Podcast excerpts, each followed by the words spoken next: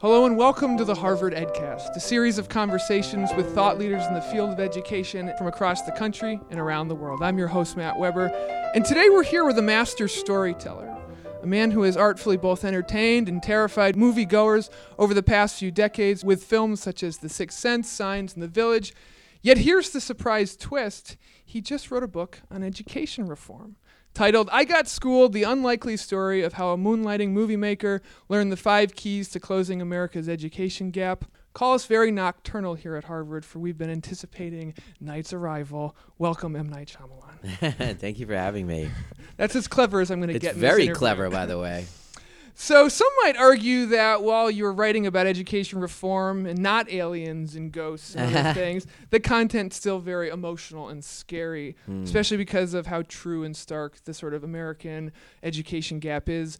A little bit of the origin story here. What initially led you to being interested in writing this book, and what started you getting uh, this whole discovery of education reform?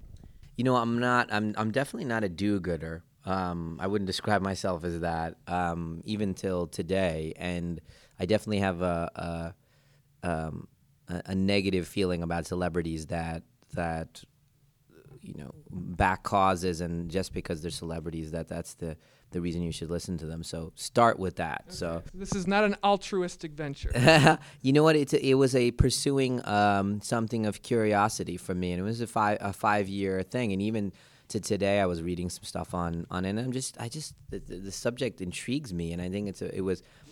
I don't think I would have even written the book if it because I wrote it on planes, I wrote it in, on the weekends, and it, it wouldn't have happened unless I genuinely was curious and I found the the information that we uncovered uh, from all these experts fascinating and illuminating and and uh, truthful. And the, and the, re- the, reaction from when the Simon Schuster released the book till now has been a um, so heartening, and everyone has been so open, and I haven't really found the kind of hard stance, vitriolic reactions I, I thought I was going to, to encounter um, because I tried to keep as much opinion out of the book as humanly possible and make it really just this is what we found over five years of research.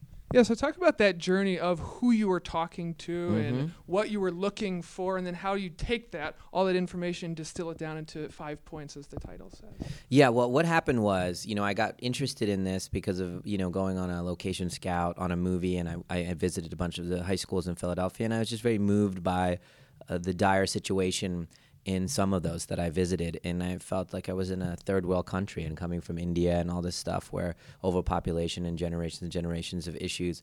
Um, it, it, felt you know sinful that in the United States and, and, in my hometown Philadelphia that such a thing existed. So I, we started to ask questions about it, and really at the beginning, all I wanted to be was I wanted I wanted to be uh, someone that was asking the questions, and I wanted the answers. That was it. There was no agenda involved. Um, and then the lack of the, the clear answer that came back started the puzzle of, wow, this is funny because if I ask somebody, is smoking bad for you, I'm going to get a clear answer. But I couldn't get what was good and what was bad for you in this field. And then it suddenly struck me that this wasn't an evidence based field. Education wasn't an evidence based field. I mean, how, is, how, did, how did we get here? And that's a fascinating question as well. But the, the lucky confluence of things with me, uh, I, I think, is that because – uh, people have seen my movies and things, I was able to call people up and say, Can I come to Washington, D.C. and sit with you? Can I come to New Orleans and sit with you? Will you show me around your school? Can I come to Stanford and you show me your research and talk to me about this and that? And I spent, you know, a long time doing that. And then we used our foundation's funds and my wife's ability to to get through all of the academia of all of these research and be able to her and the staff that was, uh, you know, researchers that we hired to gather, gather, gather, and break it down into something that a layman could understand. So I would say to him, I don't understand what you're saying. What does that mean? What does this mean? What do those tw- 20 reports on small, small classroom size mean? And you know, every day they would bring it to me in a kind of 101 way, which I said, I can't tell anyone. I want to be able to tell a mom uh, of an inner city kid the answer here. So you, you have to tell it in a way that I can understand it and make it emotional. So we spent a, a long time putting that together. So we went around and met everyone you'd know that's kind of famous in the in the in the field and asked questions and genuinely said, "What do you think? What what are what do you think works and how do we close the achievement gap?" And as I said, fascinating that the lists were different, and even at the, the highest level, um, they were not quoting um, a pre-existing list of data. They were some of it was data driven, some of it was opinion, and some of it was just gut.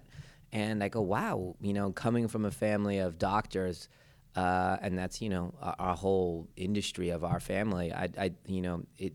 I don't, I don't, I wouldn't want anybody's opinion about heart surgery. Uh, I don't want you to tell me what your gut's telling me of where you should cut. You need to tell me what the research says, and I and I and we just double down on on just looking at the data. And so that took about two two and a half years um, of all of our free time and, and me asking questions in, in a, in, a, very new field. And to be perfectly honest, the the fact that I was a complete novice um, was it was a great asset because I didn't have an opinion about vouchers or any of the subjects we were researching. Coming into it fresh. Totally. And if they if they had said, you know. Um, Red Sox had effect on child's achievement games, I would be uh, going. Everyone needs to wear Red Sox. That's what the data says. Even though I sell Blue Sox, it doesn't matter. You're playing to the audience today. Yeah. Being in Boston. That's true. So you mentioned class size a little bit earlier, and about how your book, in some ways, you know, going into it with a fresh, uh, sort of green perspective, about how you're sort of debunking some myths uh, yeah. of class size. How you probably don't want to hear the word Finland in the discussion of Correct. discussing ed reform. Share a little bit more about that. Okay, great. So, you know, ultimately, I think the big subject that people are uncomfortable to talk about, but I feel really comfortable talking about it is, you know, ultimately what we are talking about is a vestige of um, slavery. And I don't mean that in a kind of like metaphoric way. I mean literally. So, you know, I'm from the Indian culture, and there is a definite hierarchy right, in the social strata there. And what the interesting thing the data says is, wow, the United States has that as well. That's what the data says. That's not what I'm saying. And you know, if we think in terms of, you know, we built, we, with the country was, you know, the Constitution was made, you know, and when they signed it in Philadelphia and everything went down, there was an, they knew it. I mean, if you read the biographies of these guys, they knew they were inherently writing something and they're acting in a different way. It was contradictory, right? The, the uh, issue of slavery was against what they were writing, and they knew it. They couldn't deal with it at the time, right? And on and on and on, and it was built into our culture you can do this you're not smart enough to do this. I mean from you know if you were a slave and you could read and write you kept that quiet right? From that culture that similar culture all the way to like 1964 civil rights act and, and those get so all right now it's official. We can't be we can't do this against the law to do this now. That is this generation my dad's generation right? So and we pretend like that was sometime long ago but in reality what the data says is it's still the way it was in 1964. That's still, if we imagine that these kids were walking out the door and were getting the message of, you are you are a second class citizen. You what you what you what you think doesn't matter. This country is not for you. Opportunities are not for you, and we don't even think you are capable of it. If they were openly told that, like they were told that in you know 40 years ago, 50 years ago, um, we would treat them very differently, right? Teach them very differently because we knew what they were what they were up against. The data says that is exactly how you need to teach them right now. That the country has not changed. And what the data says, it's really fascinating. Um, is we always point to the principals and teachers. That's the problem. And I think that's why everything has failed because there's a basic attribution that the problem of the education gap is the principals and teachers in those inner city low income schools. Well, that's not what the data says. The data says that two thirds of the gap happens when they walk outside of the school and they go home for summer vacation. Two thirds of it. Wait, I thought it was the principals and teachers. You're saying two thirds of it happens there? Where's the other third? Oh, is it because they go home at night and they're told something else from their families, friends, neighbors, stores, movies, anything they're hearing, radio, everything they're saying? I mean, it's common that if you go, if there's a smart kid that's from the inner city, when they go back to the inner city, they code switch, right? They code switch. And this is this is the data says so. If you're looking at it like that, all attempts to put um, accountability alone will fail. Whether it's No Child Left Behind, you name it, whatever you want to do. Even for that matter, the underpinnings of voucher, the choice. So that's saying that's saying, oh, if we gave them a choice, the schools that are not performing will will get motivated and perform well. Well, that's actually not what the data says happens. So nothing with accountability alone has been data proven. And so again, because the data says the problem is not within the school, the problem is our country. what we've been saying to these kids and all the rules that you, you see in the data that how you can close the gap and all the schools that are closing the gap are acting as if they know this. They know that the problem is outside. So what you'll find is you have to approach, and when I'm talking to legislators and on, I'm saying the data says that these schools, and let's talk, let's be careful when we're talking about them. This isn't the United States. The United States is actually teaching their kids pretty damn well. We are talking about the 18% of the schools in the entire country which are low income inner city schools. That's what we're talking about. There is another 7% of schools that are low income suburban schools. It would probably be valid for those 7 7% as well, but I'm not going to make that opinion because I have no that's I don't want to keep opinion out. The data is talking about those inner city kids, but I'm my guess would be this would apply to those other 7%. So that we're talking about 18% of the schools. Those 18% of the schools are 90, as you know, 98% African American and Hispanic. Those are the kids that we are talking about here. Those kids in those schools need a different type of schooling. That's what the data says. And so I like to talk about it as the opposite of the way we've talked about it. So those teachers and principals are not deficient, they need to be our Navy SEALs. All the t- teachers are na- in the Navy but those teachers need to be super teachers. They need to be incredibly trained. They need to do things much in a much more intense way. They're Navy SEALs. So if you're going to be teaching in a school, you should be like, we should go. Oh my God, you're a, you're a Navy SEAL. Just the way SEAL Team Six. Yes, exactly. Just the way a SEAL team walks into a, a Navy room of Navy officers, and everybody goes, "Oh my God, they're SEALs." That's what we should be thinking about those teachers. So it isn't about what's wrong with them. It's about how they're not trained to be, you know, we wouldn't want regular Navy to go in and get bin Laden. We want the SEALs to go in and get them, right? They're trained, uh, extremely trained.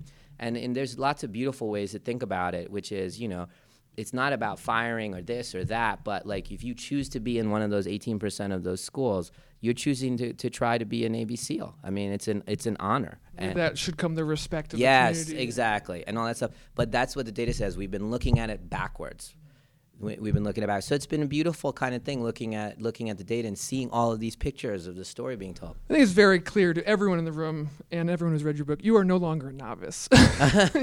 you know your stuff. And I'm curious now your role in the greater education reform conversation that's Yeah. happening. You went and talked to all these experts Yeah. as a novice. Years later, you are in some ways an expert on this material now and also translating it from the expert researcher to Yeah. the to the common uh, person who doesn't know as much about this. I like that. I, I like that. That's a nice thing to think of it as a as a translator. And, and and I'm curious now, and, and you know, back to making this relationship to your films. Yeah. In your films, you have various roles: You- Yeah. executive producer, director. You have cameo roles. You have roles where you're, you know, have a larger part. What role do you now want to take part? You know, book aside, you know, the book's Yeah. given you a nice. Uh, Right. Well, here's the thing. Yeah, I, you're you're saying what role in this process of closing this gap do I Yeah. want to play? Well, look, you know, I I'm I'm surprised at what I see, which is that the you know it's very hard to find a doctor, a heart surgeon that doesn't know heart surgery.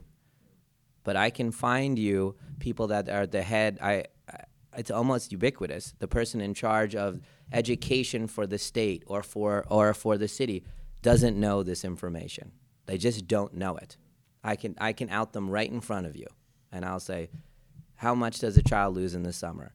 What is the data that says about classroom size? What this? And they don't know it. How can you be a doctor and not know this information? And that, like we went in to visit someone, um, a senator and things, and they had on their door. This was the head of an education person, and on the door was a particular stance on something. And I was like, I said, "There's no data behind that." And What did he? What they say? he's they're all just sheepish and they they uh, they listen by the way they're all listening they're all listening because i'm not saying democrat republican this that or anything i go you know there's no support for what you're saying you're an opinion and in fact not only is you are you an opinion the data goes against your opinion i don't think you should be doing this enough of enough of this because here's the great news the data tells you that what we know is enough to close the gap We'll keep learning, but what we know is enough. Did you? I mean, that's incredible. What we know is enough. There was a, there was someone in the head of uh, a New York uh, system. I won't say the name, and they were like, "Oh well, we're thinking about opening up our own charter school." And I go, "Why?" This was a, was a person in charge of a lot of schools, and I said, "Why?" So we can learn best practices. I was like, you want to get in a cab right now, and I'll take you to a school that's literally 20 blocks from here. That is close the gap. And he shook his head and he was like, ah. And I, I go, what, what, what do you mean, ah? What's that about? And he goes, well, they don't have a lot of special special ed kids. And then how many special kids do you think they have? Silence. I go, wait, no, that's a pretty big stance you just took. And I go, why don't you believe the answer exists? That we can get into a cab and go right now and find the answer right now. I said, so make up a number. Just make up a number. We were at lunch. I was getting aggressive. And he's like, I said, make up a number. And he goes, ah, uh, you know, schools should have, you know, if they don't have 30% of special ed kids, then it's not. And I said, well, how many kids do you think they have this? But I don't know, 10%. I said, so, okay. So let's say it's your number is correct. So for the other 60%, 65% of the thing, there is, there is somebody that has learned to close the gap. Are you not interested in learning about that group? And I don't, I don't, it's all opinions everywhere, all boutiques, everyone trying, maybe it's the whole wanting, you know, I believe we're very entrenched in two things. One, in the hierarchy, just like the Indian culture is, we're very entrenched with this. We need that group to be subjugated. It's always been that way. It makes us feel better about ourselves. And then two, the people that are trying to fix it are getting, getting a high out of being the white saviors or whatever of one white knights. yeah. That kind of thing. Why would this person who's a brilliant person not acknowledge the data that's already there? Even if he believes what he totally believes which was incorrect that it was for only a part of the population so they someone's figured out part of the population. Am i not? Is that not correct? So i can't i don't understand the need. So this is what this is about to kind of to to talk to everyone and say we're from you i'm going to give every everybody gets a pass by the way until today. Because you know people smoked when they were pregnant in 1950 1960 you get a pass. But you don't get a pass now if you're pregnant and you smoke okay? So you pick up that i'm to tell you everything and then if you pick up that cigarette now i'm going to call you on it. And everyone should call everyone on it and every parent should know it and go you are wrong you are you are using our money and our kids the wrong way so just the clarity of it all you see this wonderful sort of evolution of yourself you went from the learner and the listener mm-hmm. learning everything, listening, to now becoming the activist, to now becoming the person who shares all this knowledge, mm-hmm. all this data, and other people are now becoming the learner and the listener to you. Mm. And I'm curious, for most of the time, you feel probably like the outsider. Mm-hmm. And, and at what point do you feel like, and we've got about a minute left, do you feel like you are now an insider, or maybe that again, like we said, that translator who doesn't maybe want to be insider or outsider, but is the person who's allowing the insiders and outsiders to have that fruitful conversation, so that things actually can get done. Yeah, I, I, I'm one is I think you know I've been used to listening to the story of things. What is the story telling me when I write write something? What you want and what the story is telling you are two different things. I want it to be a romance, but it doesn't want to be. It wants to be a father daughter story. And if you're not listening, you'll jam the romance on top of it, but it w- keeps talking to you. It's talking to you. Your subconscious through these characters is talking to you. And in that same way, the data was talk is was talking. I wasn't. I was listening. As you know, that's what I spent my life doing. Just what is it telling me? What are the words telling me? What is this information telling me? And this is what it told me. You know that all the things I just said to you. And what I've perceived myself to be is get into a room and and go, all right, let's talk it out. And the minute you say something that is not data driven, that's not proven, I raise my hand. So I, I prefer to think of myself as like chiropractic adjuster and go, you just said, you know, like for example, the ed reform people, I call them Michael Crichton, which is, you know, Michael Crichton does, you know, he writes his, he, he was a doctor and he would, he would go like, fact, fact, fact, fact, bullshit, fact, fact, fact, dinosaurs on an island. You're gonna have to bleep some stuff out. BS. and and that's what the ed reformers do. They go fact, fact, fact, opinion, fact, fact, opinion, fact, fact, and I go whoa, whoa, whoa. Have courage. You don't need the opinion part of it. You don't need to jump to that conclusion. Don't use your gut. Don't use your gut to do heart surgery. Just do the facts have faith because the data says you're going to close the gap with just that. Don't jump because that's when everyone starts to go into places. The data actually says the teachers union and that side is right about a lot of things and they're wrong about some things. And it says the ed reformers are right about a bunch of things and wrong about something. That's what the data says. And really, all that should matter is the data, and everything else should go to the sides. Th- we only have like 10 seconds left. So the beauty is that you, Night, have an hour and a half in 10 minutes to talk to everyone here at Harvard, and we're just so lucky for that. The name of the book is called I Got Schooled The Unlikely Story of How a Moonlighting Movie Maker Learned the Five Keys to Closing America's Education Gap. As someone who's worked at the Ed School for four years and who's passionate about the field, let me just say thank you for Oh, what thanks, you do man. and for taking an interest, t- making something that we are so passionate about your hobby for all these years and something that has now become sounds like a vocation. Thank you so much. This has been the Harvard EdCast, a production of the Harvard Graduate School of Education. I'm your host, Matt Weber. Thank you kindly for listening. The Harvard Graduate School of Education, working at the nexus of practice, policy, and research.